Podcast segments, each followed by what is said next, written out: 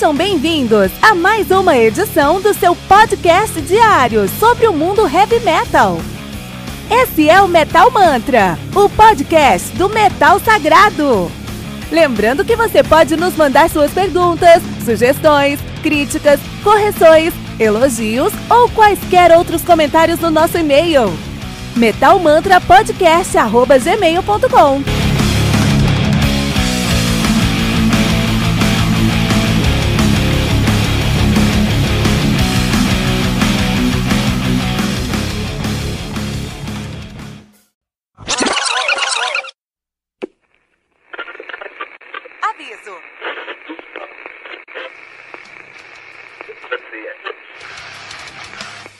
Antes de começar, avisamos que todo o conteúdo do Metal Mantra é Creative Commons. Por isso, músicas, links e podcasts citados nesse programa estão na descrição desse episódio.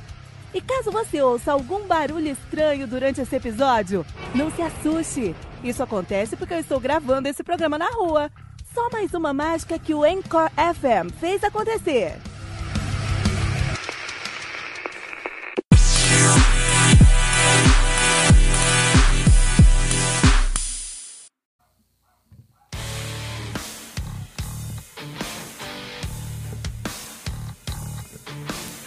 Só um minutinho, metaleiro, já vamos ouvir o episódio de hoje. Mas agora queremos te apresentar o Heavy Bulletin. O Heavy Bulletin surgiu como uma maneira de trazer o sangue nos olhos do metaleiro aposentado. Mas o que é o metaleiro aposentado? É o cara que na adolescência ouvia muito heavy metal, tinha cabelo grande, tocava numa banda e depois de um tempo a escola acabou, veio o vestibular, a faculdade, o trabalho, o IPVA do carro, o casamento, o apartamento, os filhos, os boletos, a academia, enfim, tá osso, né? Eu sei disso porque eu passo por isso também, mas eu nunca quis deixar a paixão que eu tenho pelo heavy metal morrer. E assim, eu comecei o meu podcast para falar sobre um álbum novo de heavy metal todos os dias. E para isso, eu tive que desenvolver uma curadoria, um processo interno para conseguir me manter a par das novidades do mundo do metal. E com esse processo eu lancei 300 episódios entre janeiro e abril de 2019. Vou repetir isso, tá? 300 episódios em 4 meses. A maioria dos podcasts de heavy metal não chegou no episódio 200 ainda, com um ou dois anos de atividade. E isso só foi possível por conta do meu processo interno de curadoria. E é essa curadoria que eu acredito que é o modelo de monetização que eu sempre busquei. É uma forma de entregar muito mais para o meu ouvinte do que eu estou pedindo em retorno. Porque eu sei que contribuir com o Metal Mantra representa um sacrifício e um voto de confiança. E a minha resposta para essa paixão do meu ouvinte é o Heavy Bulletin, o seu guia definitivo para o mundo do heavy metal. O Heavy Bulletin é uma newsletter semanal que você vai receber no seu WhatsApp com quatro colunas. Uma coluna de lançamentos, com nove álbuns que saíram naquela semana, ou naquele mês, quando a semana estiver fraca de lançamento. Uma coluna de aniversário, com três álbuns que estão fazendo aniversário naquela semana. Uma coluna de garimpo, com três discos que são uma sugestão do Metal, do metal Mantra sempre fugindo do óbvio, e uma coluna especial, que conta com uma lista de seis discos, por exemplo, Power Metal canadense, Death Metal da Flórida ou Death and Roll americano. Todas essas sugestões vêm com uma capa, um texto descritivo e o link para o Spotify. Estamos falando de 21 discos que você pode ouvir todas as semanas, com selo de curadoria do Metal Mantra. E quanto é que isso vai custar? R$ 9,90 por mês. Isso mesmo, pouco mais de 10 centavos por disco. Esse é o modelo de se entregar muito mais do que estamos pedindo em retorno. 84 discos por mês por uma assinatura de R$ 9,90. E ainda mais que isso, nós não queremos que você dê nenhum pulo no escuro. Se você acessar agora o nosso projeto de financiamento coletivo no colabora.ai, você já pode conferir a nossa primeira edição aberta para todos. Essa edição tem todas as colunas e o cuidado que você vai encontrar em todas as próximas edições. Por isso, acesse agora mesmo o colabora.ai barra metalmantra e conheça o Heavy Bulletin, o seu guia definitivo para o mundo do heavy metal.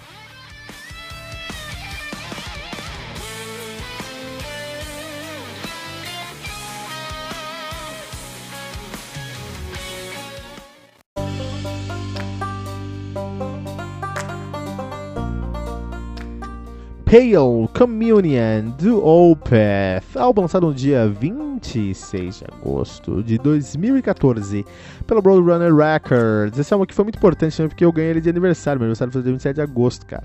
Então olha que interessante. Então, vendo o lançamento aí, eu já ganhei esse álbum aqui, né? Uh, lançado pela Roadrunner Records, o álbum conta aí com 8 músicas atualizando 55 minutos de play. O Opeth, que é uma banda, a maior banda, um dos maiores nomes do Progressive Death Metal, criadores do Progressive Metal, mas agora estão mais no Progressive Rock, assumindo essa, essa roupagem aí, né? O que eu acho ótimo. A banda que é de Sorkogen, Estocolmo, na Suécia, estão nativa desde os anos 90, de 1990 de fato. O nome é muito interessante, vamos falar sobre uh, Opeth. Opeth vem de um livro, tá? Um livro chamado, uh, um romance chamado Some Bird, do uh, Wilbur Smith. E lá tem um, uma cidade chamada Opeth, sem um H, Opeth, sem um H.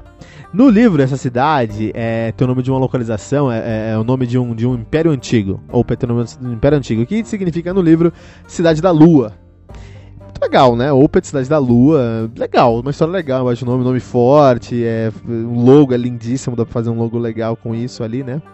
Opeth, demais. Só que acontece, é, se a gente traduz Opeth para o nosso idioma, por exemplo, sabe como poderia ser o nome de, de Opeth? México. o Opeth podia ser México. Por quê? México uh, vem, logicamente, vem do, de uma linguagem do idioma azteca, né? Que significa uh, Mexi. Né? México vem de Mex, cidade de Mexi, de Mexi, né? O que, que é Mexi? Mexi, para os aztecas, era o deus da guerra. O Mexitli. Mexitli, nome difícil, né? Falar, azteca é muito difícil, né? Que é Metzli, que é lua, e Xicli, que é filho. Então o México é filho da lua. Uh, Cidade da Lua, filho da lua, olha aí. Opet, México. Pegamos vocês no pulo, hein, rapazes. Banda que tem uma discografia muito interessante ser discutida. Muito interessante ser discutida. Porque acontece?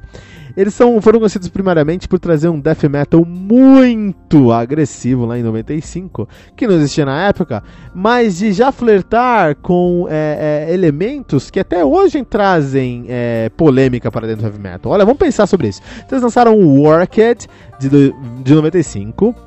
Uh, Moonrise 96, My Arms, Your Hers, Your Hers de 98, bem agressivo.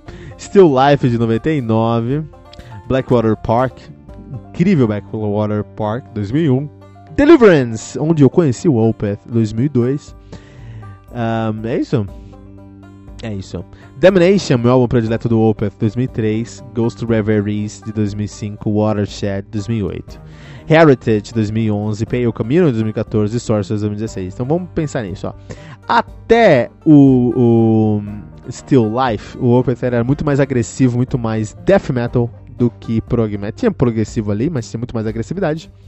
E, qua e quase nenhuma, nenhum conceito profundo.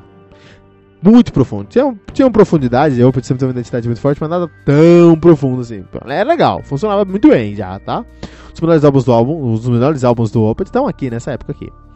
E aí com Blackwater Park eles começaram a trazer, não, a gente pode trazer mais camadas, não precisa trazer só a música. É, vamos trazer mais camadas. E aí eles começaram a tentar expandir o conceito dos álbuns deles com tentando ser mais cada vez transmitir mais sentimento, é, te colocar num, num, te colocar no seu devido lugar enquanto ouvinte e te levar para uma viagem assim até astral em alguns momentos. E isso já começou com Blackwater Park, a gente, a gente vai encontrar isso no Deliverance, no Domination. Domination, eles levam isso aí nessa potência. Hope Leaves, uma das músicas mais lindas que eu escutei na minha vida, por exemplo, né? E Ghost Reveries e Watershed, Watershed também, né? Watershed, assim que fala esse nome, Watershed. Enfim, Uh, só que.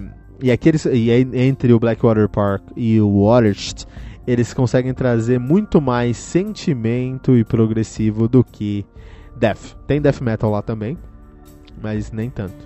Tem. tem é, é, e até o Watershed tem gutural. Com o, o Domination, eles já começam a introduzir é, mais vocal limpo. Que também foi uma revolução no, no Opeth. E agora eles lançaram o Heritage Pale Communion Sorcery, onde eles abandonaram o gutural, assumiram o vocal limpo e foram ficando cada vez mais próximos do Progressive Rock do que o Progressive death metal. Olha que maluquice, cara! Essa transição para os caras foi muito normal, foi muito suave, já que o, a banda liderada por Michael Arkerfeld, gênio da música também, assim como Steve Wilson, como uh, Devin Townsend e muitos e alguns outros, né? O, o Michael Ackerfeld é um gênio da música, conseguiu fazer a transição muito tranquila, né? Uh, os álbuns do Opeth, o Communion hoje, ele tá ainda mais complicado do que estavam coisas como é, Deliverance, Blackwater Park, Still Life, está mais complicado ainda do que estava naquela época.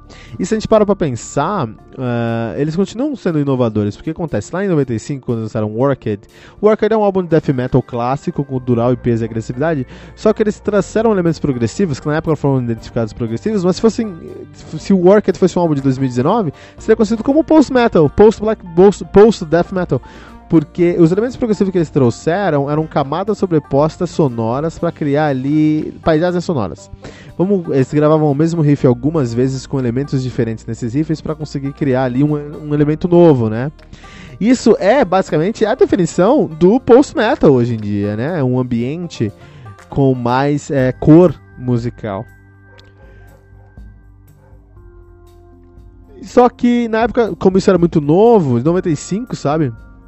Não tinha nome de pós-metal, não tinha nem metal, existia metal, mas não existia metal como a gente conhece hoje, mas existia o pós-metal. Como se for fazer algo pós, não tem o, o, o, durante, sabe? Não tem. É um proto-pós-metal isso aqui. É, e aí o, o Opus, eles, eles, eles criaram ali é, essa, essa pegada, se tornaram únicos e muitos, por muitos anos eles eram a única banda fazendo esse tipo de som, né? Hoje tem bandas que tentam encontrar essa essa ousadia também. Só que aí, com o, conforme foi passando os anos, eles foram trazendo mais elementos melódicos do que de, de death, tanto que hoje não é death, hoje não tem nada de death. Hoje é prog rock puro, e o Pale Communion é muito claro, Cusp of Eternity, por exemplo, você tem um vocal, você tem um riff, você tem bateria, e você tem guitarras fazendo vários trabalhos ao redor para te colocar dentro de uma atmosfera. Pô, isso é Orchid, cara. É a mesma coisa. Mudou, assim, o, o, o centro, o núcleo do trabalho mudou. Saiu de death metal progressivo para um progressive rock. Mudou. Mas é Opeth, tá lá ainda, entendeu? É, é muito interessante como o Michael Ockerfeld consegue trazer essa harmonia na voz e essa harmonia ela combina com os elementos de paisagem sonora que estão acontecendo ao redor. Isso no Heritage era presente, no Pale Communion ficou evidente, no Sorcerers foi expandido, foi extrapolado. E é um álbum onde a voz e a atmosfera se unem em um elemento apenas. É isso aí, Opeth, Pale Communion aqui no Metal Mantra.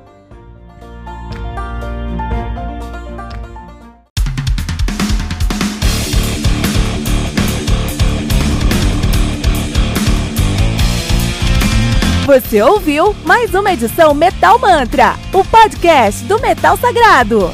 Apresentação: Kilton Fernandes. Não deixe de compartilhar a palavra do metal compartilhando esse episódio, usando a hashtag Metal Mantra.